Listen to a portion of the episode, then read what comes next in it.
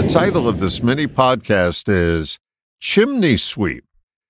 Years ago, one of the older homes on our block, it was undergoing a facelift. They were having an addition built on, and all the old siding had been removed from the older parts of the house, and the roof had to be reshingled. New windows installed, new siding had been applied. They did a wonderful job, with one exception the chimney. It was a brick chimney that was in place for over 30 years. Being the son of a bricklayer, I couldn't help but notice the chimney was in need of acid washing so as to match the new look of the house. The problem for me was I noticed it every day for about 10 days in a row when passing by and had the same conversation with myself. If you're going to spend all that money and have your house remodeled, why would you neglect a simple thing like acid washing the chimney to remove old stains and add new luster? Doesn't the contractor see that? I'll bet the homeowner has never even thought to ask. That was a perfect inquiry. Once, maybe twice, but 10 days in a row? Finally, on day 11, it hit me like a ton of bricks.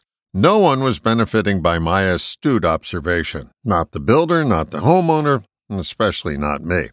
I already knew what I knew. Reinforcing it 10 times didn't increase my knowledge or have any effect on the outcome. A repeated thought without action remains a stuck thought. Takes up our mental real estate, blocking any new thought from coming in.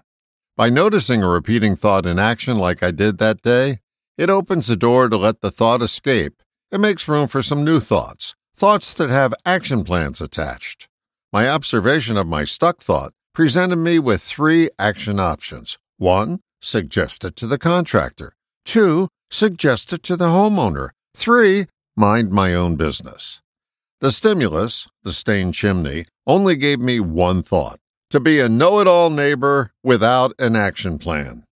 By observing my repeated thought, I received new options that had actions attached. What repeated thought is taking up space in your head that's benefiting no one? Take the time to notice it the next time it comes around. Just by observing the thought rather than participating in it again, you receive an action plan. Thoughts by themselves don't create anything without some behavior attached.